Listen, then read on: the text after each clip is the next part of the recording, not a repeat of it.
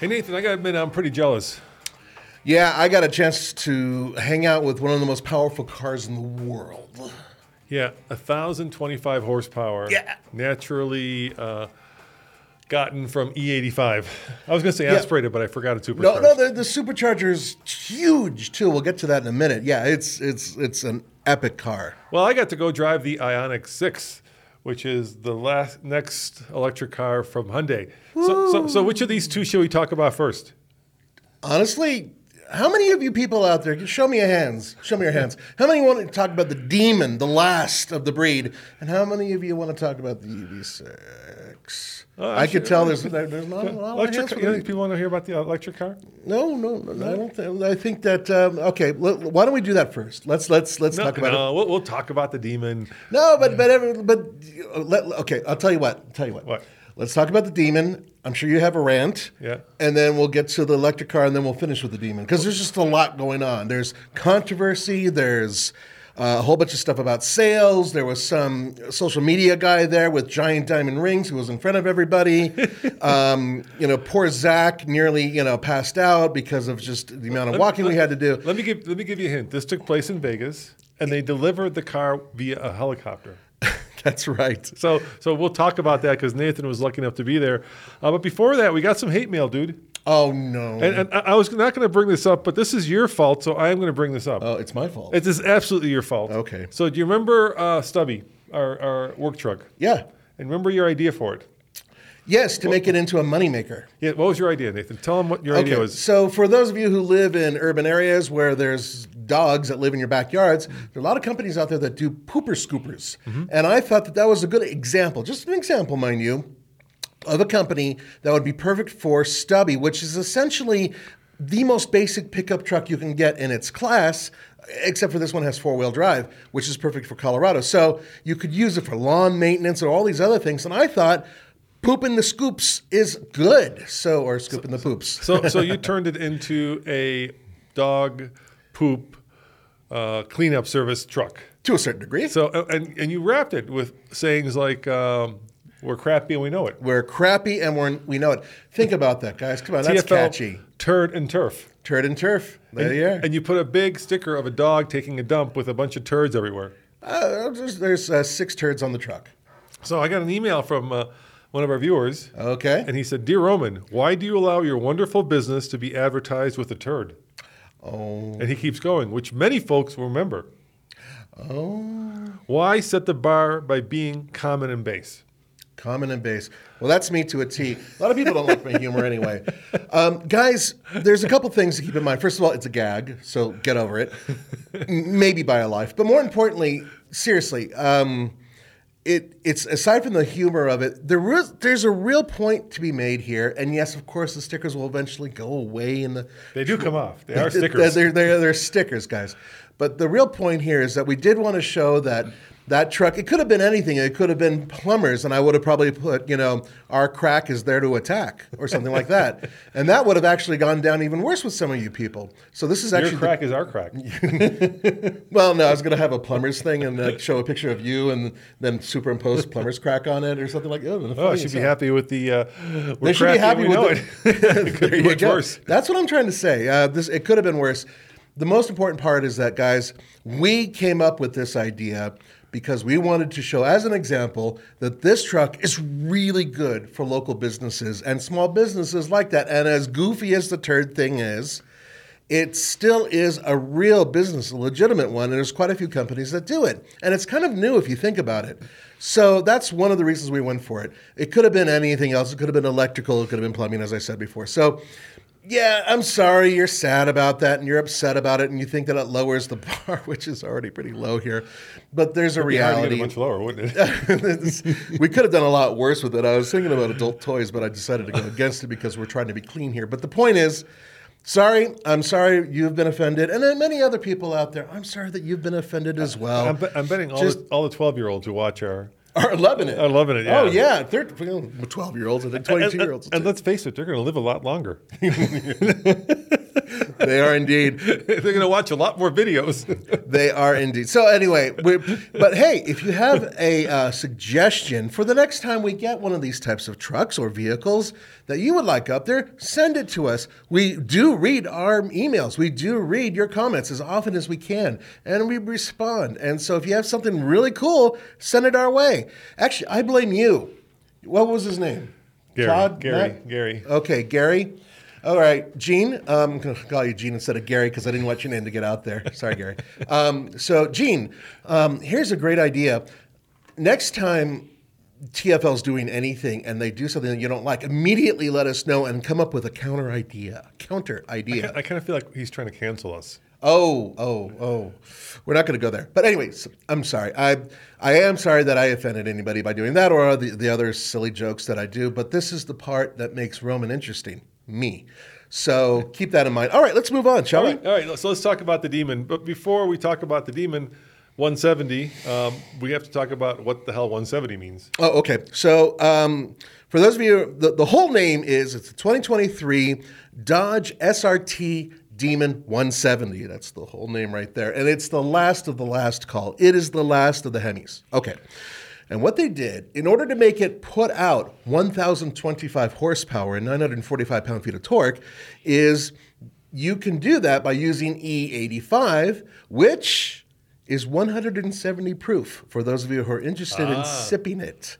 That's where the 170 comes in. And that's why the Demon decal on the car has a neck tattoo that says 170. How many automakers have a creature with a neck tattoo? Like, this is really, that's pretty gangster. I love Wait, it. wait. So we we do a joke about a little turdy truck, and people get offended, and these guys are you know combining alcohol, Yeah.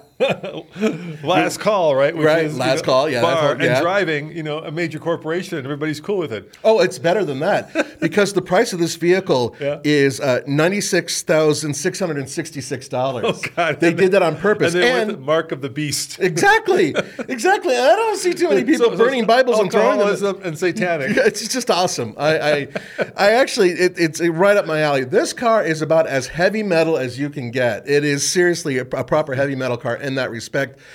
But there are some issues. We will go over those a little bit later. But let's talk about the basics of what the car is.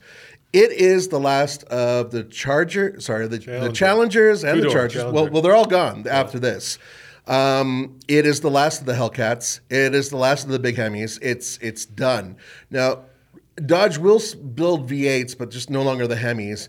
I believe that uh, the Dodge pickup truck or Ram pickup trucks will still have Hemis for a little while as well. So they're not completely gone. But this car, that's it. So what they decided to do was make it the most powerful car they could within reason, try to keep the price reasonable. Now, I once said ev- uh, in one of the interviews, Yep. I said your everyday Joe can't afford. My point there was it was less expensive than say anything else that's remotely as powerful as it is. Most cars with this type of power, yeah, over a million bucks or half a million bucks or something like that, right? Yeah, it's always. I mean, muscle cars have always been the performance bargains, right? Yeah. Be it a Challenger, Charger, Mustang, Camaro, they've always been very affordable.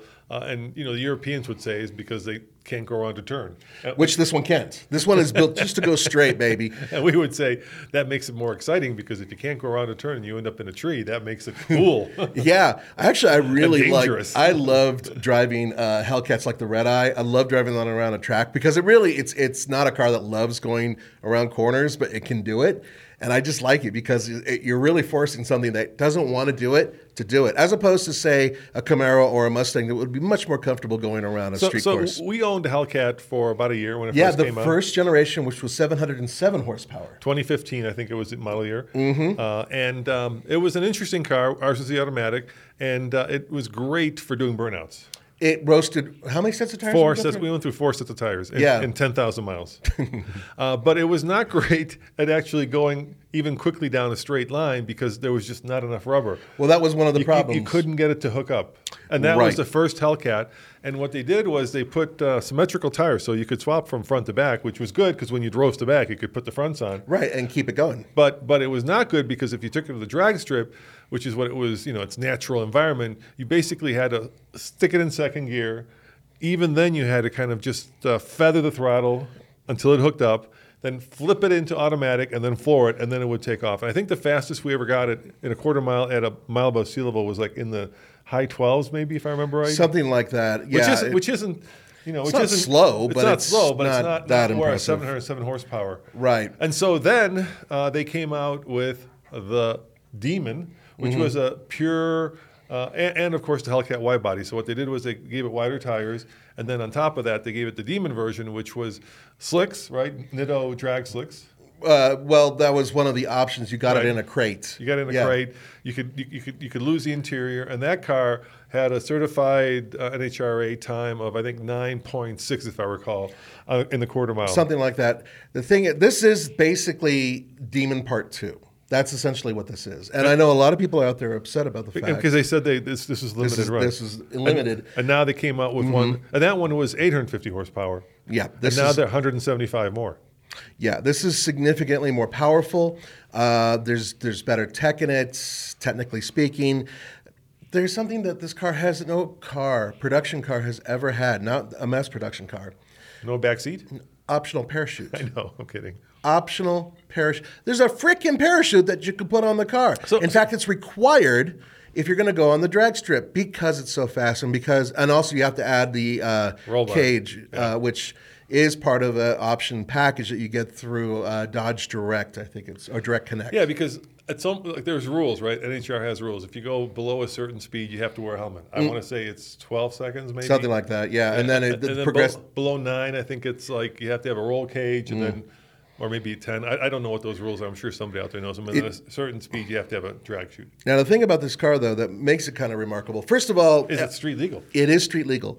Um, I didn't mention zero to 60 times. According to, now this is the NHRA that actually has documented this with Dodge 1.66 seconds On a prep surface. On a prep surface. Keep that in mind that when you drive on a drag strip, it is entirely different than driving on the street. Yeah, they like spray like this rubbery, gluey. Oh, they do more than that. They sc- actually scrape the track with actual rubber from tires when these things will go down and make a horrible noise as they scrape and they heat the track and everything else, which makes it super sticky. If you walk across wearing sandals, you will not be able to actually exit with those sandals I'm, on. I'm going to take a stab at this. and I probably got it wrong, but I think the stuff they spray on is called like LHT or something like that. Uh, I'm not sure the name. You can look it up while I do this. Yeah. Anyway, so this car was designed from the offset to be the fastest car they could possibly build and yet make it not only street legal, but also have a proper warranty. It actually has a regular warranty that's very similar to what a regular Dodge uh, Challenger or Charger would have. So you have that with a car that is capable of doing this. And then on top of that, you also have a car that you can drive every day. Now, you go ahead and I'll V- keep going. VHT, Mm-hmm. but now it's called PJ1 Track Bite, formerly known as VHT. So I was close. Yeah, was it's off by one minute. probably, yeah. you know, I would imagine it's probably like fatal to your health if you get exposed to it too much or something like that. The old Creates a sticky surface for impressive launches. Yep, That's what it does. but you do more than that. You act, you add rubber to the track, and you do a lot of other things to make it. And everybody who runs on a drag strip gets treated the same way. Pardon me. So this car has a ridiculous amount of intake. The, the actual capacity for the supercharger is three liters. The old one on the Redeye was 2.7, which was huge. Just think about that's this, that's more displacement than most engines on most cars out there, and that's just your supercharger, which takes a lot of horsepower to crank. Uh, but it also takes in a lot of air, and the whole point of that, of course, is for speed. Here's the f- crazy part. According to the EPA, do you know what its highway mileage is rated at? I'm going to take a stab. Seven. 21. Really? Yes. Holy cow, I was wrong. I know, blew me away. Bear in mind that I think that's running on regular fuel. Now, by the way, you can run the car on E10, you can run it on 93, and it'll automatically detune itself. I believe, yeah, 900 horsepower and 810 pound feet of torque. That's all. Um, if you, Let, let me say something important here. Yeah. So this is this is what makes it so special. So so both Chevy with the COPO Camaro and uh, Dodge with the race car dragster build race car versions of these, right? That you can actually take to the NHRA drag. Mm-hmm. sure, uh, you only take on, Right, a, on a trailer right. This is not that. This is a car that, if you want, you can get rear seats. You can put your family, you can put your kiddo into. yeah, there's, there's room in the trunk. Yeah, and, and there's regular trunk, and you could drive it to church, uh, and then Well, if you've got the roll cage and the or your local synagogue or mosque. or mosque, Didn't want to get yelled at. Don't or if you're sing, you know, whatever they go to. Right, but the, the the point is is that Don't live in it out. the point is, is that this car is drivable. Uh, they just let us sit in it and rev the engine. We did not get a lot of time with it, um, but what limited time I did get with it, the seats, the driver's seat is special. It has a proper harness set up where so you are compliant. Um, you can lose the passenger seat. You definitely can lose the rear seats, and then they have an insert that goes in where the rear seats were, which is all carbon fiber, and that creates a break between the cockpit and the rear of the vehicle. Um, the the whole setup itself just looks. You look at it and go, "Oh, this is the factory." But here's the crazy part, Roman. Inside the car, you see this giant grab handle next to the gear lever. That's for your parachute. Now, if you pull it while there's no parachute there, it's not going to do anything. But yeah, that's what it's for. You pull that, and kaboom, the parachute will go, and you can get a parachute, and it'll basically latch on. You you lower the rear license plate, and there's a round clip, and you pop it in there and plug it in, and then the parachute sits up kind of high, so it's like about a two foot bar that's bent. And yeah, after you've done your run, you trigger it, and you have a parachute. All right, now um, one of the things you did get to do, and this is of course over at alltfl.com, is you got to interview Tim Kuniskis, who is the uh, CEO. head of, head of yeah, I think they call it the head of Dodge brand, right? Mm. Uh, and uh, you asked him a very good question, Nathan. That is, how are you going to keep dealers from you know marking this up? And the answer is what? He actually had an answer, which Yeah. was first of all surprising. I don't think it's going to be a complete solution, but it's not a bad idea, and that is that they're going to be giving. Now remember, there's only three thousand of these available if they can make three thousand. But yeah, they're going to build them until the end of the factory in January of this year. So they're trying to meet that at, at the end. in, in Canada, actually, Brampton. yeah. Uh, by the way, Canada gets 300. So sorry, Canada, but your population So so less. so 3,300, fastest Hellcat ever. Uh, ha- fastest muscle car ever, fastest car ever. I think these are going to go for 100k over sticker. Yeah. So But it- Tim said what? He said that you will get your MSRP provided that the dealer understands that they you will be the one first on the list. So in other words, let's say I call a dealership and I say I want to buy one of these cars and I ordered it yeah versus ordering it and the dealer if they don't give it to you for the MSRP then they pay the price because they're no longer able to get it quickly. The dealership that is at MSRP will get that car as in, in ahead of the line. And that is really important for certain people. It's not going to happen How- very how- often. How I know how it. did they know that? Because because you're going to order it at MSRP. It's not like you're going to order it and order it at 190. I think it's it- the dealer allotment because what you're able to do is you can go to dodgegarage.com and you're able to actually see the cars at the dealerships where they sit. And they're holding a few of them too, by the way. They're pulling a few back to get them to people, possibly the ones who are ordering them at MSRP. I'm pretty sure that already by now, or very, very soon, once the ordering is finished on the 27th of this month, uh, they're all going to be gone and spoken for. But the point is, is that the dealership sort of pays a price because you no longer get the car first, or if you do get the car first, The, the, the problem are just the franchise laws, right? The deal, Yeah. the dealers can do what they want. They buy the car from the manufacturer, and then once they own the car, the manufacturer can't really tell them, "Well, you got to sell it at MSRP." They can say, "If you don't sell it at MSRP, we won't give you another one," or they can say, "If you don't sell it at MSRP, we won't give you as many. Pick the the vehicle of that's your kind choice." of the point. That's what they're trying to do. But, and, but, but once the dealer owns it, he can mark it up 100k, which he or she will do. Oh yeah, I, I, I'm pretty damn sure we're going to hear about that. But you never know. There are certain people that might be able to work with their dealers and try to get something close to MSRP. Who knows? But at least he's making an effort to sort of penalize those dealerships and say, well, you're going to get a lot. You're not going to get the first dibs on this then. So it's it's hopeful that they'll be able to figure it out. By the way, that interview is on alltfl.com. There's two videos. There's one where we're uh, walking around the car. As I said, that was a really brief one where we just had to run around it really quick, one shot and done. But the interview is actually very revealing because it talks about a lot of the other little hidden components of the vehicle and the development of it. And so that one I highly recommend as well. Hey, I just want to mention while uh, we're still at the beginning of this podcast, we do another podcast um, as part of this stream. Uh, so Tommy and Brendan uh, do a classics car podcast. I I mentioned it last week, but uh, we got dinged because people thought that we had stopped doing new cars. it's just a bonus episode that those guys do on classic cars. Yeah. So please, guys, if you're listening to this and you don't want to listen to the classic one, don't give us a bad rating on uh, Apple or any of the other platforms because all of a sudden you think that we've gone completely classics. Or if you do like the classics, one listen to that and give us a good rating. We we like to give people choice, right? Nobody's forcing you to listen to this. Yeah. So we thought, hey, you know, instead of creating a whole separate other podcast, let's do a bonus episode every week and let's talk about classics. And uh, just want to make sure you're aware of that. So um, let's keep going about the demon before we get to what how they introduced it, because I, I want to get to that at the end of this podcast. Yes, yes, and, I, and there's other stuff there too as well. Um, how, okay, great. Uh, But, so, but, but before we do that, let me uh, quickly cut to a quick commercial. okay, And then when we come back, I will tell you about my uh, experience driving home. That sounds good. All right, Nathan. Uh, so, um, hey, uh, driving home, I've got a problem.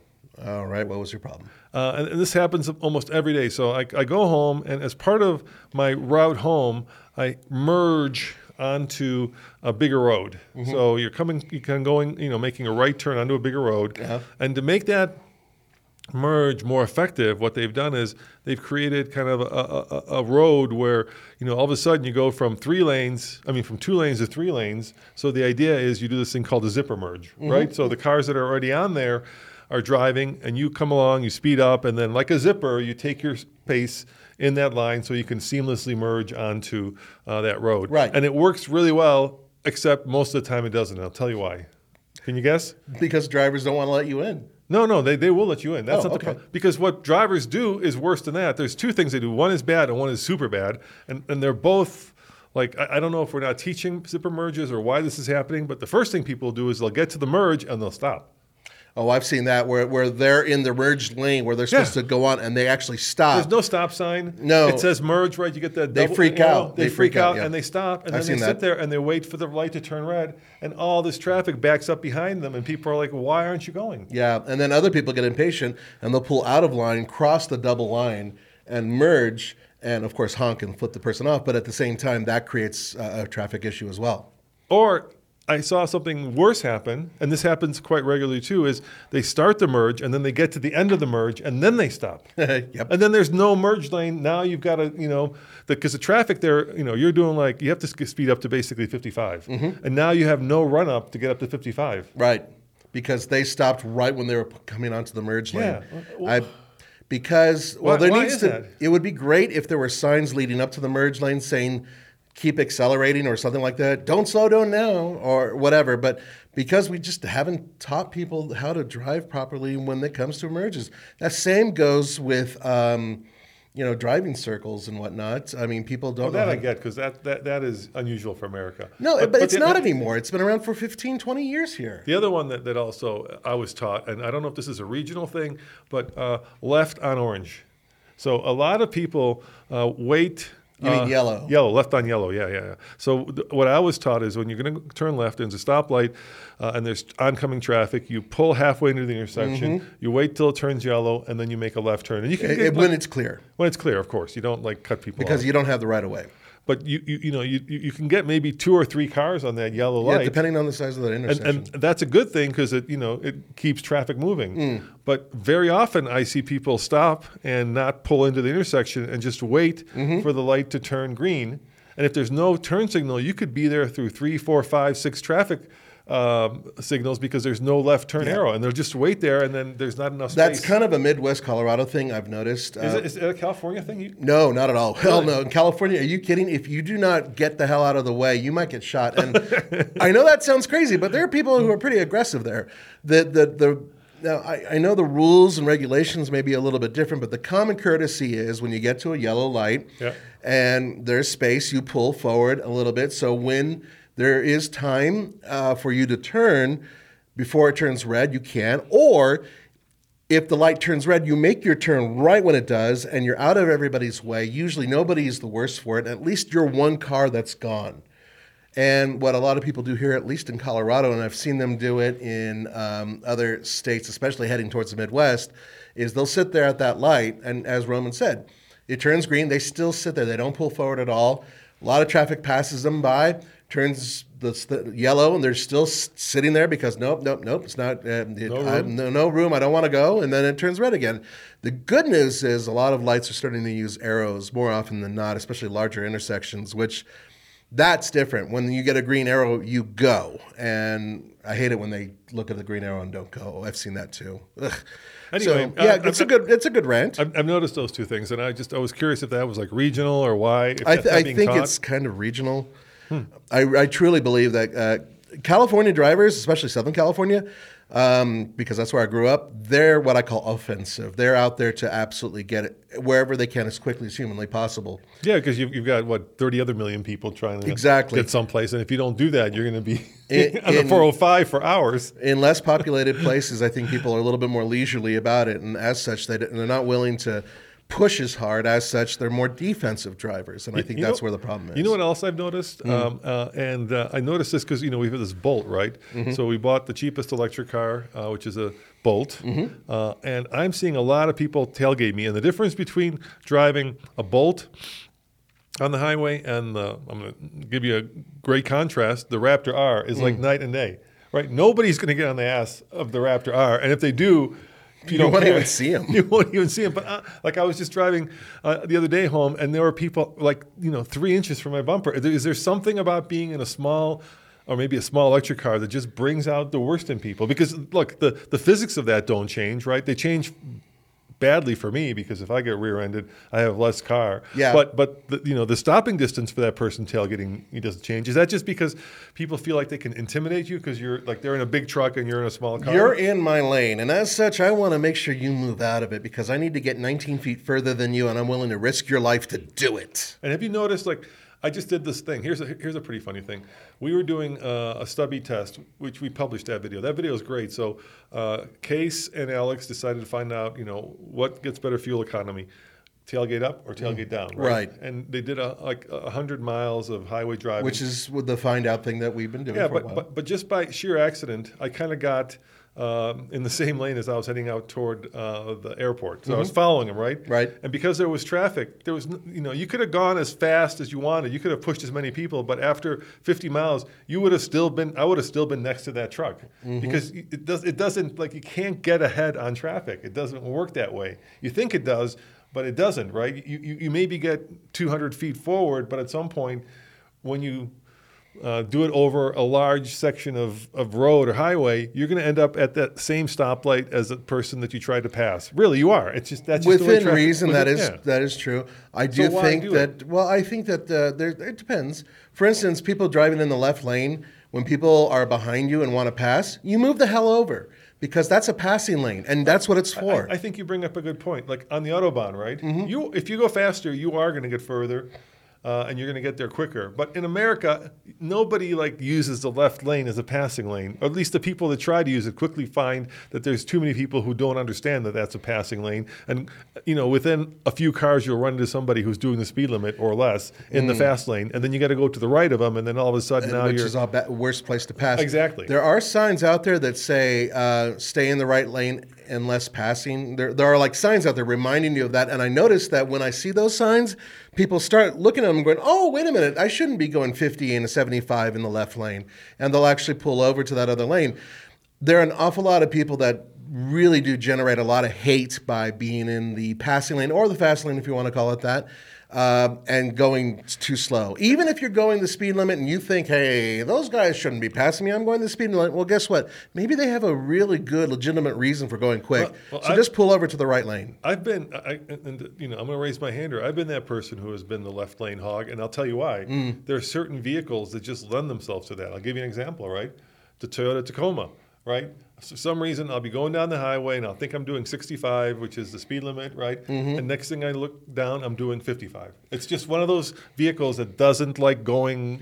I, Yeah. I don't know what it is about Then that. when It's- you notice that, pull over to I know, the right I know, lane. but you, Yeah. forget, you forget about it. I'm like, I literally think I'm doing the speed limit, Mm-hmm. and then like the transmission and the engine just are like at war with each other, and somehow I end up doing 55 when I mean to be doing 65. I'm not talking about having cruise control on or full self driving. I'm just talking about driving regularly. Right, right, and you know, and that that happens. It happens, and uh, that Jeep I used to drive back and forth to work. I'd be in the passing lane, and I, it just for some reason, once it hit seventy-five, it's like, yeah, I'm done. I would rather go sixty-five or sixty, and all of a sudden, I'm going really slow. But the moment I realize that, or I realize someone's behind me, that means they need to pass. I pull over and let them go, and it's common courtesy, and you guys should be doing that. And then there are certain cars, right? Mm. Usually sports cars that, that do the opposite, where you think you're doing 65, but you look down and you're doing like 85. Yeah, yeah. There's well, there's a lot of cars where you're going way faster than you think you are. And you know what? This leads me to the next part of this uh, podcast, which is a lot of electric cars are kind of like that. Uh, even though they have massive displays telling you how fast you're going, I've noticed that in some of the ones that I've driven, I've been going a lot faster than I actually thought I was. And one of the examples of that is the Ioniq 5 that I drove You were gonna across say the. Leaf. No, the Leaf, it's exactly the opposite of that. That Leaf, man, you push that thing hard and you feel like you're Chuck Yeager trying to break the sound barrier. Hey, let me let me ask you this: What Yeah. do you think of those little speed limit signs that flash at you when you exceed the speed limit or turn red? They're really annoying, but I also do they do a job, And you know, it's in the speedometer, right? Mm-hmm, mm-hmm. And it tells you what the speed and limit is. And it's often in the navigation system too. Yeah, and if you exceed it, it like starts flashing, or it turns red, or somehow it warns you that you're exceeding the speed limit. Yep, yep. I, I hate those, but at the same time, some people need them. And old men like us who are a little infirm and forget about you know things like speed limits, we look down and see this thing flashing and saying, "You're going way too fast." Then sometimes Aren't we usually down. rushing to get to the bathroom? We're trying to get to the bathroom so that our depends don't have to be used. Uh, but yeah, I, it's one of those things where some people actually find it, you know, a hindrance, and some people actually like being reminded that they're doing something wrong. It's the same thing with, you know, uh, lane departure warnings and also distance warnings and all those other warnings that cars th- flash at you. Some of them are annoying, but some people really like them. Yeah, So- I, I, I tend to kind of hate anything that's nanny state. Mm, I- I- Any- anything that kind of like like is is is correcting you like like you're misbehaving somehow. right? Yeah. It just feels like I'm I've lived through that part of my life and I don't want to be scolded for you know doing something bad. Yeah, I, I'm not disagreeing with you, but I am trying to think of the larger audience and what some of those people out there would actually find as a good takeaway from that. Now, speaking of, of that and modern conveniences and modern cars, and of course electric, you recently went to an event and drove the brand new Ioniq 6. Yeah, so uh, interesting car. Uh, it's um, you know let's let's start let's take a step back. Um, I was just thinking and talking to Tommy about like car companies that are really killing it when it comes to electrification. And and by the way, um, gosh, I've been reading so you know every time we do a, a I could probably find one in a second. Every time we do uh, an electric car video, like I just did on this one, at least ten or twenty comments uh, are very negative about you know piece of put put in the profanity of your choice electric. Electric is not the future you know this is just and, and i got to tell you guys from where we're sitting 20 years from now there will be all electric cars I, I, Oh, there'll be a lot of them, that's for sure. unless unless there's some companies out there that are starting up and build maybe Ineos that are building non-electric cars No, there's there's other car there's other things like you know there's there's uh, biogas that people are working on Porsche for one, and some other things that might save internal combustion. So- but internal combustion is simply going to get cleaner, and by limiting it and making less and less internal combustion cars and making more options where people can have maybe two, a regular gas car and perhaps an electric car, it'll help clean the environment here's, a little here's, bit. Here's the issue with Mm. e-gas, e-fuels, right? So e-fuels, uh, there was just a Porsche just did this thing where they invited some journalists and some influencers down to Chile. Uh, Mm-hmm. That's where their plant is. to, to see the plant uh, where they're doing uh, uh, e-gas. It's a it's a partnership I think with Mobil Exxon, uh, and I love the idea of having carbon neutral fuel, Mm-hmm. uh, which is great. So that basically you're not creating any more carbon and you're not Yeah. creating any more pollution. Except uh, there are uh, just a, a huge problem with it, Nathan. And I did some research into it. And the problem is, okay, let's let's define first what it is. So what they do is they take water and they take carbon, I think, right? Or no, they take air and carbon and they they put them together using vast amounts of energy, and this is where the problem becomes to mm-hmm. create a fuel that then becomes carbon neutral. So they're taking carbon out of the atmosphere and they're creating a fuel out of it. So when you burn it, it goes back in the atmosphere, but you're not burning like dead dinosaurs to create additional carbon. Okay, yeah. All good. Love it. Let's let you drive your demon, right? And keep driving it for the next 50 years. Here's the downside. That energy that it takes to do that is four times the amount of en- energy that it takes to plug in your electric car. Mm-hmm. So, so that energy has to come from somewhere, right? Right. And you know, if it comes from wind and if it comes from solar, then it's good. But that wind and solar could be used to generate electricity, which would then be four times more efficient. Right. And the other problem with it is even if you, let's say you decide to go with wind and solar, and so you're not using you know energy that that that, that is burning carbon, the plants in Chile, you still have to truck that stuff.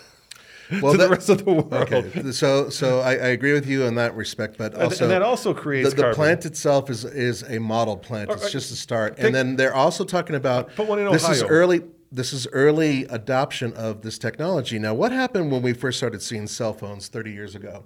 They were the size of bricks, they were heavy, they were almost useless, and they were running on nickel metal hydride. Now they're much more efficient and they can do a lot more. Progressively, technology over time makes things more efficient. So, if they can find a way to start developing this fuel in a more efficient way, which you have to start from somewhere in order to get to somewhere, right? I think that they might be able to find a more efficient way in the future to make this fuel, and then your argument will no longer be valid. But but but but the problem with your argument, and I agree, I, you know, the technology will get better. Mm-hmm. The problem with your argument is that you have two technologies, right? And let's let's do like a comparison, right? You have a car from the 1930s that is a 12-cylinder, uh, supercharged uh, 12 that puts out 200 horsepower. Okay. At the same and at the same time, you've got uh, no 300 horsepower. I'll say it's even three. I'll give it 300. At the same time, living in that same world, right? Mm-hmm. You've got a technology which is the Toy- Toyota Yaris GR, which is a three-cylinder that puts out 300 horsepower out of three-cylinder turbocharged. One gets like 30 miles to the gallon, the Corolla GR, whatever it gets, one gets eight miles to the gallon. So you're saying, yes, in 50 years, you will get to where the Corolla is, but why wouldn't you just go with the Corolla when you have it? You, you see the problem. You, you, why, No, why wouldn't you just use electricity, which is also in every household, as opposed to having to, you know, so so take out Mm-hmm. Because Chile. it's not it's not as, it's not that clean. It's it's it's clean in the end when you look at the end game between an electric car and a gas car. It- it's four It- times more efficient. but, four but, times. But but what you're missing is Okay. eventually if that biofuel is made at a much cheaper amount, which it might be, if it's made in a less dirty way, which it may be. I agree. If all these things happen, then suddenly these vehicles and there's over a billion cars and trucks and motorcycles that are out there right now that run on internal combustion fuel. Right? Now, what if we were able to get to a point where we could power a lot of those older vehicles on this stuff? Right, I'll give I'll give you another example. Okay, so of why but that's why my it, it's completely valid that they keep trying to see if they can get me, to let me that give you another example of that, okay? Okay. Uh, you live in a city, or you're like me and you love to bike. Mm-hmm. You're still breathing that crap.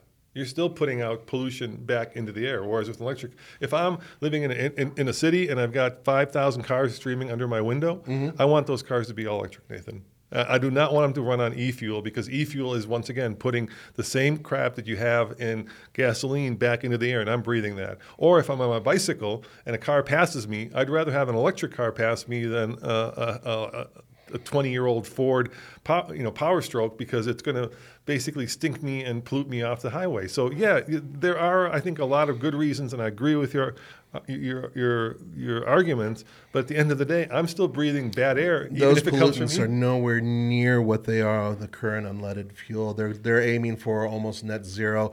I mean, you can even but, look well, at but you will get net zero when the car is new, but five years down the road, it won't be net zero, especially if your cat's stolen, right? Of, you're, you're- you're throwing now. in an, an extra argument to validate a point that's not valid. The, the, my point is, is that the technology will, may, uh, not will, but it may reach a point to where it's usable and it's also more efficient. Now, right now, batteries, once you've actually made the battery, then I believe they, there was a um, there was a story on Motor Trend, a pretty good one, where it's about 75 gallons worth of fuel in order to make a good sized battery for a car. Hmm. And but once that battery is built, then you're sort of reversing course, and the, the electric car progressively becomes more and more efficient to the point to where after a couple years of ownership, it is far more efficient than the gas vehicle based on the amount of energy it uses. This is a long argument that it's its own podcast.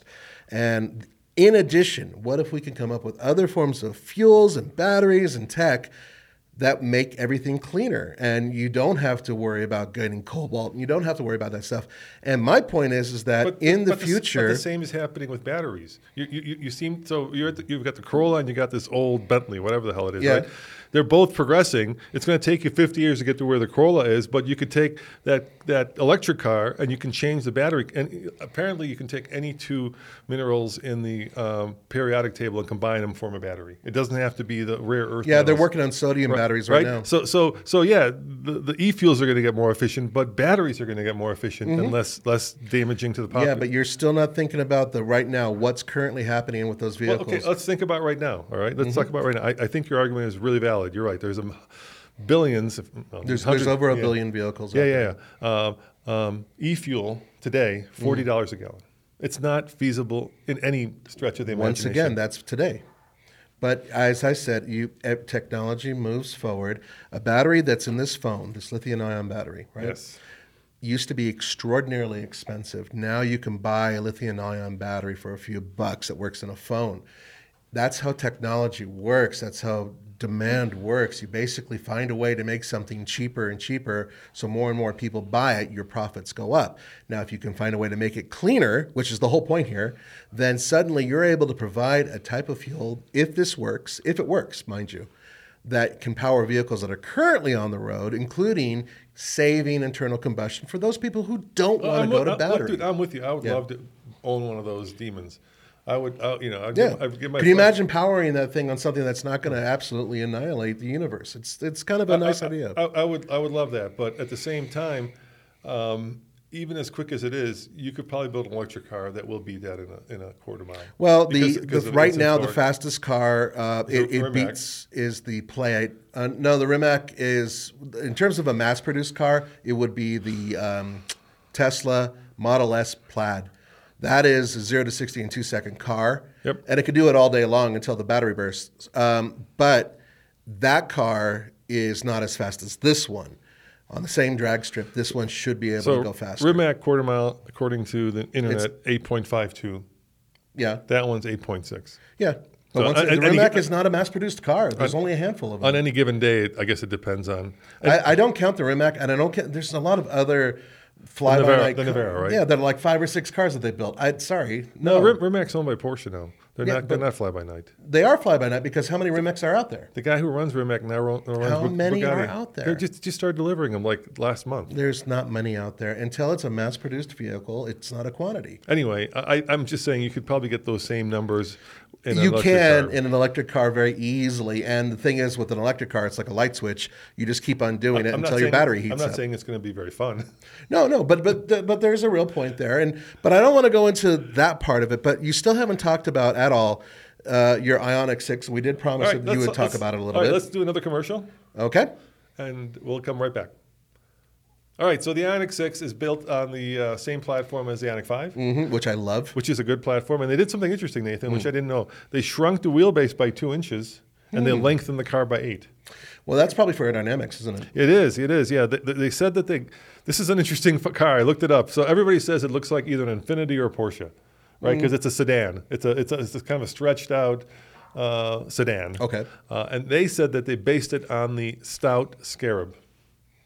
Oh, I know what that is. That's that three-wheeled thing. Uh, it's not. I'll show it to you. Hold on. It's, So- it was built years and years ago Yeah, yeah, as an aerodynamic exercise. Yep. And if you look at it, it, I could see that. It's a streamlined effect. And so there are a lot of other cars that kind of look like this too. Essentially, think of a raindrop that's so, so do, you, going- do you see the? Uh, that's a Stout Scarab. Yeah, I, I but and uh, so, so for those of you who can't see, this is a car. I think it was built in the 1930s. Yes. Um, and it was one of the early adoptions of proper streamlining, and that was also around the time that Chrysler was doing their streamliner and some other ones. Yep. the air, airflow. Airflow, Airflow, that's yeah. right. Yeah. Um, and then they started streamlining trains and whatnot, and they found that yeah, aerodynamics actually helps. It's got a in drag- this case, it's like an uh, like a teardrop or a raindrop on its side, and so the the air flows off of it in a natural way, which makes it a lot more efficient than its brother. So it's got a uh, the, the U.S. version has a, a airflow um, aero. Uh, uh, what am I trying to get? What's the word? Aerodynamic Drag coefficient yeah. of of zero point two two, which is really phenomenal. Zero point two two is better than most sports cars. Yes, and the European I think is even less because it's got those little stubby camera mirrors. Oh, that's right. They don't have to use. Yeah, the U.S. you have to use proper Mirrors, side yeah. mirrors. Yeah, so that's even better. Uh, and the designer told a story where his boss came in and showed him a picture of this scarab and said, "Why don't you use that as your design inspiration?" Mm. And so that's what they did. Uh, and you can see it. I mean, I can kind of see it in the car, the way that the headlights are formed. Um, so, so they built this car, and then they, because like you said, technology moves on. They actually improved uh, the efficiency of the Ioniq Five, not- not just by making it more aero by making it longer and stretching it out, but by increasing the efficiency of the motor, of the circuits, so that now the long range version, get this, gets 361 miles of range. That is really impressive. Is that rear drive? That's rear drive. Yeah. Okay. The And car it- starts just for you guys if you're interested. It starts about 43, and the one I was testing, which was the all-wheel drive, which gets I think 320 ish or 302 ish, one of those two, um, of, of range, um, costs about 58, 59 thousand dollars. I think mine was 57. Now, where was that when we drove cross country from Yeah, I know. from from California to Florida? Uh, we did the Ioniq Five had a range of I think it was like under 250 miles with the all-wheel drive. Was 230. Does that sound right? Yeah, but so this 361. Wow. That is, that is really impressive. And actually, I drove that car Mm-hmm. uh, because it's it, the one I drove was I think forty five thousand. I think maybe it was fifty five. They didn't have a Monroney, and we couldn't find one. Oh, But anyway, uh, I drove that car, uh, and it actually I liked the driving dynamics of it more than the all wheel drive one. It just felt lighter and more responsive Really? Well, it is a lot lighter with with, uh, with only one motor. and there's less restriction too. Exactly. And oh, the other way they did it is they created a clutch where it disengages the front wheels if you got the all wheel drive one, so that you. Oh, good. Less drag. Yeah, exactly, exactly, and less um, um, friction. Right. So So um, charging times are also fantastic because it's 800 volt architecture. okay. So they're saying 10 to 80 percent in like 18 minutes. Um, you know, up to 250 uh, kilowatts of charging. And I want to say the big. There's two batteries. There's a small battery and a large battery. And I want to say, if I remember right, the large battery is 77 kilowatt hours. Okay. Uh, uh, which you know, getting 361 miles of range on 77 kilowatt, 77.4 is pretty phenomenal. Yeah, and that, that might be that might be usable. Um, and um, yeah, just a huge amount of back seat legroom. That eight inches is that's where it all. But went. what about the headroom because of that shape? Does it impede In the, front, headroom? it's not bad. In the back, it, you, You got do have to lean forward, don't you? Scrunch down a little bit, and it's mm-hmm. got get this. It's got over 700 pixels in the design. Oh, you mean in, in terms of the, uh, The lights. infotainment system? No, no pixels in the headlights, in the taillights. Oh. There are these. Uh, it's, the pixel design is what they're using. That's right. You can kind of retro. You can see it in Ioniq 5 too. And there's 700 of these little squares that make up like the turn signals, that make up the brake lights, that make up the headlights. Uh, it's pretty cool. It is pretty cool. I would really hate to be the guy who has to replace that if there's an Oh, God, accident. yeah. You know, it must be ungodly expensive. But it's it's a really cool car because one of the things that a lot of people have been worried about is an affordable or somewhat affordable vehicle that can go long distance. Right now, the Lucid Air, I believe, is still champion. It's like what 500 miles. Almost it? 500. It's not affordable by any stretch of the imagination. Not even close. Not even close. So, so uh, the thing about this car is it's already on sale. Mm-hmm. Uh, but let's let's say the one that I drove, the all-wheel drive, you compare it to a Tesla. Okay. Tesla still gets the seventy-five hundred dollar Tesla Model Y tax credit, Because it's built built- here. built in Austin. Whereas the Ioniq 6 is built in Korea, so you're not getting that. if you lease it, I believe can get it if you can lease get it, a yeah. And then, and then to make up for that, uh, one of the things they're doing is um, uh, they are uh, giving you two year of free charging on Electrify America, I believe. Okay, but is there a limit to that, or they just like keep on charging all you want? Two years of unlimited charging. Okay, well that's something, I guess. That's going to clog up a lot of chargers. They need to establish more chargers. And Well, hey, we know this. Let's, let's just take another quick aside here because I'm, I'm really enjoying this. Okay. I was just talking to Tommy, and he was like, "Wh- "Why is Lucid building a hundred and sixty thousand dollars sedan and not a, a sixty thousand dollar Yeah. uh, crossover?" as much as I love the Lucid, I, I don't. I, I think it's almost like the guy used to work at Tesla, and he's like trying to prove to Musk that he can, the CEO, right, Mm-hmm. that he can build a better. Like Model S than Musk, which he probably has done, but Congratulations, you did it. Now move on and, and get to the next yeah, thing. uh, you know, why wouldn't you like Rivian do a truck or do a, a, a three row? Why would you do a sedan? Or Fisker. And and that al- also begs the question, you know, is this thing going to sell? Because now you've got a segment that is, you know, not the hottest segment in America anymore. It's dying. No one's buying sedans. Mm-hmm. Well, Uh, and you don't have the tax credit potentially. Correct. So That, that makes me worry because it's a really good car. But would you, given the choice, so you know, let, let's kind of lay out the choice, right? You can go get a Mach E, Mm-hmm. you can get uh, ID4, you can get the Volvo you just drove. it's pretty good, damn good, by the way. What, what, what Volvo was that? Yeah, that was the uh, XC40 rear yeah, charge. Yeah, you get the Volvo. Uh, you can get uh, what else is there in that segment? There's a lot of cars in that segment. What am I missing? Oh, the ID4. yeah, I said that. Oh, you did. Uh, then the Audi cousin of that, so the e-tron, I guess. Yeah, the e-tron. On the that- that's higher good in the higher up segment. Uh, you can get the Model Y. Uh, And then, then all of Hyundai's cars, and Hyundai has a bunch of electric you get cars the now. EV6. You can get the Ioniq 5. The so why why would you get the sedan? Some people like sedans. Yeah, you think that there's enough people out there? Uh, Like, I mean, you go to California, and you still see them. You go to New York, you still see them. But here in Colorado, sedans are far and few between. Mm-hmm. Well, also in Colorado, we like all-wheel drive, and we like a little bit of ground height, so we can get over snow. I mean, that it's it's a different need. Um, but I I know people in California that actually really do prefer uh, sedans. And guess what? California, it's just Southern California alone, is five Colorados in terms of the amount of automotive demand they have. oh, for sure. Yeah, we You know got five I million? The people. massive Yeah. po- population there. Oh, I mean, I mean, what? Texas, they like sedans and pickup trucks. Like, like what? Half of LA is probably the size of Colorado, the entire population. Uh, yeah, I'd say uh, easily, Yeah. easily. Yeah, Um, so I guess you're right. I'm just, it just makes me worry because uh, it's a, it's an interesting car. It certainly is unique in its styling. Uh, they're way out there in terms of kind of where they're going with it. Mm-hmm. Uh, but I'm just wondering if most people wouldn't rather spend the money on a crossover as opposed to. I would rather buy the Ioniq 5 than the Hmm. Ioniq 6 because I like aesthetics and I, I kind of dig the way the Ioniq 5 looks. It does remind me of um, old rally cars from the 80s.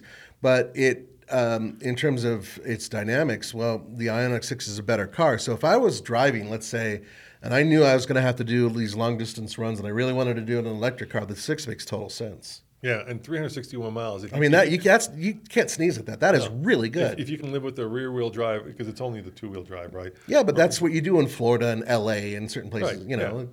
you don't need all-wheel drive And, for a lot of that. and I got to tell you, they know how to build a car. That thing looks like it's built out of one piece of metal. All the materials feel expensive. You Mm-hmm. know, you've got two 12.3 inch screens, which you know are very responsive. Uh, every button feels. There's a weird thing. The, the window switches are in the middle, kind of like a mini. yeah, I, I, I saw that. I remember I was scratching my head about that, and I'm not too keen on the stock control No, for don't like the stock. drive It's- and, it's- and, and it's all stodgy, that. yeah. It's weird, but you know you get used to it. Now, keep in mind this is Hyundai Kia, so Kia is about to introduce their EV9, and that thing is going to be insane. It's a proper crossover. I mean, it's a it's a block. Yeah, it's beautiful. So it's exactly the row- opposite. three row, yeah. Three row. I think it's fantastic looking, but it's with seats that swivel, yes, second row but, swivel. But think about how different it is from its cousin because they do share some components. I bet uh, this Hyundai, right? God, this this podcast is going to be so hated because all the muscle car guys will be like, "Why are you talking about EVs?" And all So let's let's loop that back to real quick All right. while we So- still have so- the time. yeah. So well, in the last uh, part of this podcast, Yes. So now we've talked about the car. Tell me what happened when they introduced it because you were at uh, Vegas at the uh, The it's ro- strip at- road, yeah. roadkill nights, right? Yeah, yeah, that's So right. so walk me through how they introduced it and what did they do with it? Well, first of all, we were brought in there in the morning. We had access to the car after somebody else took their sweet time having access to the car. And after we got a chance to do that, we got to, we got to start it and you know rev it and everything else. But that was it. They put the car away. Then they shuffled. I heard they us. were really worried about because you got it. They, they, they wanted to surprise the world, right? Yes. So they were really worried about like somebody walking by with a phone and, and and there were some people driving by, and this one guy in this like Mitsubishi or whatever, a rental one, like did a lap around the car while we're about to film, and you know, oh my god, look at that! And I, heard right after we're done with it, they like like covered it up right away. immediately, right, and and that was why we had a cutoff. Yeah. and that was why we, you know, having access So, to that so car was thank important. you, Dodge and Tim, for letting us get there early and letting us and Dave, yeah, and thanks Dave, guys, yeah, and and uh, Rick and Rick. Oh well, especially Rick. Yeah, thank you very much. anyway, and they were all there, by the way, for this debut. Now, the reason why this is such a big deal, aside from the fact of obviously the car, is the fact that they were going to do some special stunts. They love doing that type of thing. Well, remember, it does a wheelie. Oh, it, the car will do a wheelie. It will do a wheelie pretty damn easily, actually. So, um, anyway, we, we were brought over. They, they had some areas for us to hang out, some VIP places. They even had a place where they were rolling cigars. Yes, I did uh, take a little time out for myself in that moment. Um, and but then finally, near the end of the day, they brought everybody out. The grandstands are full, and they brought out Jay Leno. And Jay Leno did a little shtick about his whole thing with you know cars and having certain uh, Mopar components and cars and blah blah blah. Mopar or no car? It- That was some people's attitude, and there are a lot of Mopar fans in that those stands, and they didn't want to wait. Well, at six thirty, that's I believe when they brought out a helicopter. Okay. Mm-hmm. They had a heavy lift helicopter basically lift up this car on a platform And fly it and fly it over our heads and then take it to the end of the drag strip. This is after all this other, you know, of course, they've got people talking and personalities talking about the debut of the car and the history of Dodge, blah, blah, blah. They get this car to the end of the strip. Everybody's freaking out. It was right over our heads. And unfortunately, we were trying to live stream it, but we lost our stream, which is a shame. So you guys didn't get a chance to There's see too it many live. people there. Yeah. It was just too much. Yeah. Anyway, it gets down to the end of the strip. Then they drive the car past. It does one mediocre pass, and then the helicopter leaves after the car Was it the same car that you guys filmed? It no, it was identical though. It was the Okay. same same. This everything. one's silver and black, but they come in different colors, right? They do. They do have a few different colors that they allow them to be in. However, the reason why it was in this color is to pay homage to the original Dodge Demon and how it originally came Gotcha. from. Yeah, going all the way back many, many decades. Okay, so then a few minutes passed. What they did is they wanted to warm up the car. They actually had somebody go out there and and scrape the track, and uh, then they decided to do a couple passes in the car.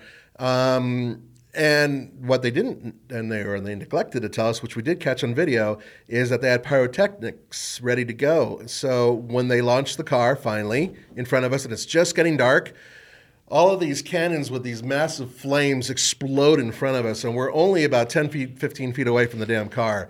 So, of course, I'm holding the camera and I'm shaking around and everything else because I did not expect explosions in front of me. I thought the car blew up at first. I, I, I suspect you should have expected explosions, knowing knowing the Yeah. guys at Dodge. Yeah, I should have expected. It was my fault. It was my. Fortunately, Surprised there weren't jets flying overhead. Yeah, oh, yeah, all day long there were jets uh, from Nellis flying overhead, which was really cool because there's A-10s, F-16s, F-22s, and everybody, people there. There's this one blogger who's just like, "Oh man, they, they called the Air Force to bring these jets." No, they didn't call the Air Force to bring the jets for crying out loud. There's a maneuvers. there's a military base, yeah. right? But they did have a flyover after the uh, because they had drag racing all day long, and when they they did the national anthem, they did have a flyover, and then later on during the day there was a flyover of the Thunderbirds, but I don't think that was part of the event. I think that they were, they were just training too.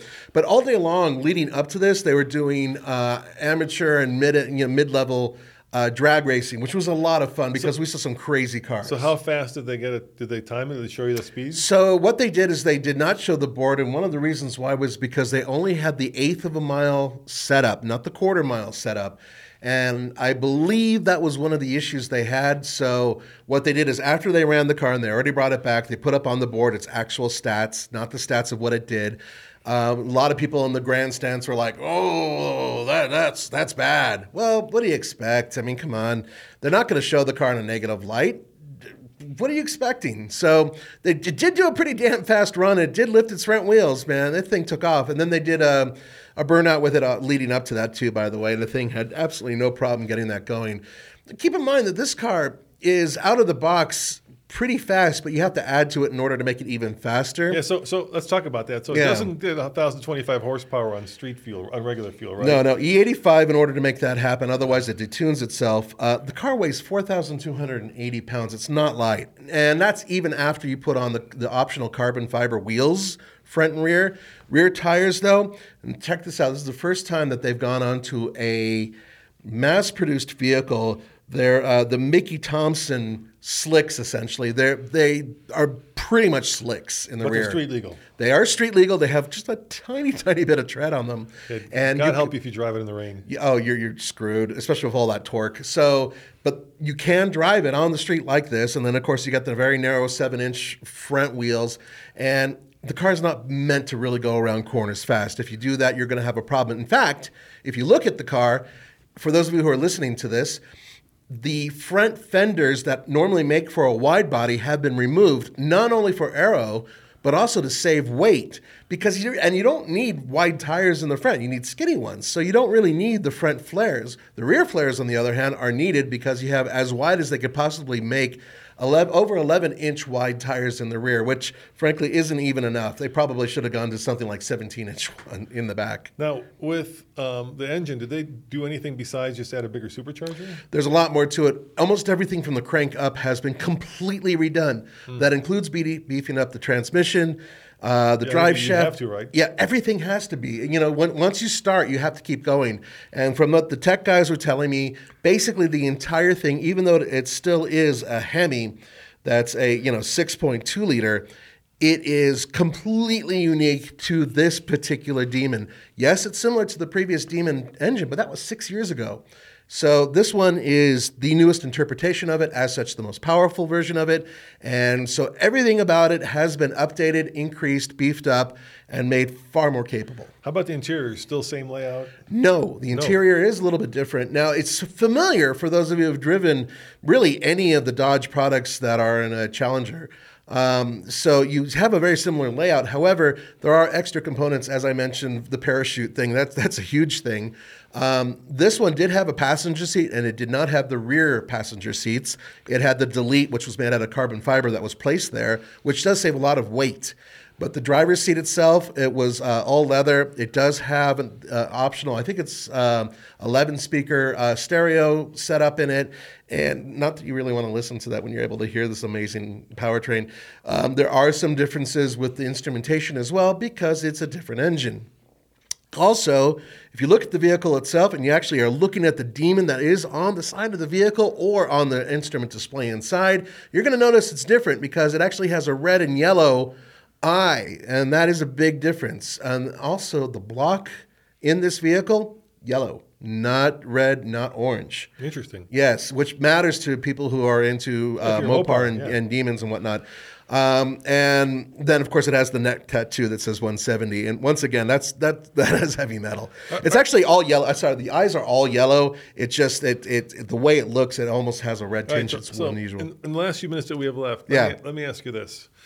Um, we know that the muscle, e-muscle car is coming, the Daytona. That's, that's, they had it at the track, but they didn't let us near it, yeah, so it's got this like front wing that creates downforce. which looks amazing. which looks amazing. It's got the, I can't pronounce it, but it's got this little instrument that creates, and I've heard it. We've heard it that creates uh, an electric car simulation of a muscle car. Or- yeah, it's like a, a kazoo or a horn or whatever you want to call it. it. It shoots air through a tube essentially to make a certain noise. So uh, my question is: is will that have more or less horsepower? Because you could easily get a thousand horsepower. Hell, uh, the Hummer EV has a thousand horsepower.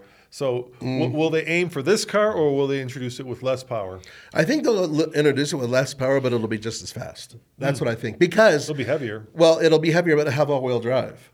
Now, if you were able to use this much power, thousand horsepower, over Oh, a thousand yeah, you could've horsepower, dropped that time down. and yeah, and if you had all-wheel drive, all four wheels kicking in, which is why a lot of guys who take you know um, Nissan GTRs and just absolutely soup them up are getting incredible times because you have immediate, immediate hookup. Or, or heavy duty trucks. Yeah, in some cases. But the point is, is that I think that the they understand that there's a target out there, and they'll probably make detuned, less powerful versions that are affordable. But I have a feeling that almost out of the box, you'll have something that will at least be as quick as this vehicle. Uh, as their top version of their new electric Daytona or whatever they're going to call it, they haven't officially come up. It's a concept. Yeah, it's a technically still a concept, but they had it there. Daytona SRT, something, whatever. Yeah, there's a long name to it. They had it there in a line of Dodges that go all the way back to the very first uh, Dodge that Dodge Brothers built. And it was there was fun stories that they were talking about with the uh, Dodge brothers, who are some really colorful characters, by the way. Um, Yeah. All in Hey, all, dude, it takes a, it takes a lot of balls to put the Star of David as your Yeah. sim. Yeah. well, but they, they were using it actually as, as a certain. Uh, t- uh, it, it's it's a symbol more than just uh, its religious connotations. And the good news is that uh, without them, uh, we wouldn't have the type of battle we have now for horsepower and capability and so all that. here's the official name. This is why I. So I got a lot of crap that I did this uh, uh, Ioniq, and I got some of my numbers wrong. I apologize. You know, memorizing everything for 22 minutes on camera is not easy when you're shooting it yourself. Yeah. But here's the official name of the E of the new Charger. Um, it's the 2024 Dodge Charger Daytona SRT Banshee. That's that's the name concept. Concept, yes, thank you. I would love the name Banshee to be in there. Um, and I, once again, I'm pretty sure what they're going to do is they're going to have a variety of different ones, from a lower tune, affordable one, all the way up to the absolutely insane one that'll be able to duplicate or at least come close to these numbers. So, so, so if we, if we, you know, could get our hands on one of these, which we're not, but if we could, Mm. w- we sticker it up TFL turd and turf, or will, will we go with something else? I would almost want to do that just to piss people off. Just just add some dog, you know, or have an image of me with the dog sticker about to apply it to the car with We're- an evil smile. the, the, the, the fastest dog service in the West. you will get scooped before you know it. Um, No, I, I would leave it alone. I, the car is far too precious because you know these things are going to be. I mean, three thousand. We- we get a lot more 3,000 emails. yeah, we're going to get a lot of hate for that. Um, but you know, and, and the, the- what's a real shame is that we know that you guys do prefer certain types of content, and a vehicle like this, I, I do think would be an, an awful lot of fun. But I mean, let us know in the comments below if this is something that you would want us to even review, or is it just something like, yeah, it's too sad. I don't want to talk about it because let's face it, this is it. It's over. After this, no more soup for you. Except, um, you know, you know this, right? The story Dodge is being sued because they said they wouldn't build anymore. Oh, that, that was that was with the uh, Demons. yeah, with the uh, Durango and all that, And they- and they and did. the demon. They both they have both have some issues. They're working on it. They're sorting it out. So I would say it's never over. I, I look. I, I don't want to talk about the lawsuit. What you know, I, I feel like it, that the problem with that is if you're if you're a fan of um, of of Daytonas, uh, not Daytonas. If you're a fan of Hellcats, right? Mm-hmm. Uh, be it Durangos or cars, uh, and they decide to build more, then you're like, hey, I get to have mine. The problem is if you already owe one, then you feel like they've just taken. and they're they're working with uh, owners to try to compensate and try to figure it out and all, everything else. Look, I, I don't want to get into that, but not- I don't, I don't get- care. I don't want to get into like. no, I don't. I don't like care a- about them but because but I'm you know why? It, it cuts both ways. Uh, we get more. That's what's important to me. More are going to be on the street. I don't care about that. I'm sorry, guys. I know some of you guys are like, I wanted my the, my trailer queen so I could show it at car shows and eventually sell it for three times the profit. You're probably not going to be able to get Because that now. I think you just put your finger on it. It's people saying that their value of the car went down, but then, then to me, uh, it's like you know, cry me a river, right? You you got yourself a car not because it's an investment. because it's an investment, and not because you wanted to drive it. In fact. If it's a commodity, you probably aren't driving it. And as a car enthusiast, you know I hate cars that are bought and then Thank stick, you. stay in a private garage somewhere, and they come out five years from now at Barrett Jackson. and I can guarantee you, a majority of these will do exactly that. They will. None of these will cr- uh, crack over ten thousand miles. Yeah, so I don't I I don't have a lot of sympathy for people who are you know who are out there saying, hey, that's not fair. I, I'm kind of like you know buy the car, drive the car, love the car. But if you're going to stick it away in some garage somewhere just so that you can sell it for you know twice or three times or four times, more power to you. But don't expect me to cheer you on. Nah, I'm not going to cheer you on. I'm going to say this: I, more cars on the road, happier Nathan. That's all I got to say about that. Now, let's just wind this down with something that's going to be happening by the time you hear this. We're only going to be about a week away from doing the Easter Jeep Safari. Speaking of uh, Stellantis and Mopar and all that, and I haven't told you the good news yet. oh yeah, what's the good news? The good news is you know there's a uh, there's an anniversary Wrangler. Yeah, It came out in Chicago, and they, they they make two flavors of it. yeah, the uh, AEV. Oh, you're talking about the uh, the 392 and the uh, 4xE. Yeah, exactly. Mm-hmm. Uh, and so um, uh, my, our man Scott called me and said, "Do we want to drive away?" Oh. And guess which one I chose? The 392. Uh, exactly. yes. You know, there was one on the track, and I actually, I, I, oh, there was one that did a, uh, a pass at the uh, eighth of a mile. So we're going to get to drive at 392 back to Colorado, and then of course have some fun with it here. I'm, I'm Oh, super excited. Hell yes. Yeah, exactly right. That's wonderful. Okay, well, you heard it here first, guys. Thank you so much for watching. I am sorry that Roman was in such a terrible mood and bickered with me because he was wrong. But the good news is we'll be coming back to you with more of these broadcasts in the near future. I, I'm, I'm good with it, Nathan. Why don't you fill up that 392 with e-fuel out of your own pocket? if you're so only 40 bucks a gallon, dude. I, I say it here. I'll say it again. It's going to go down, I think. All right. Thanks, guys. Let us know what you think in the comments below. We do read our comments. See you next time. Ciao. We'll see you.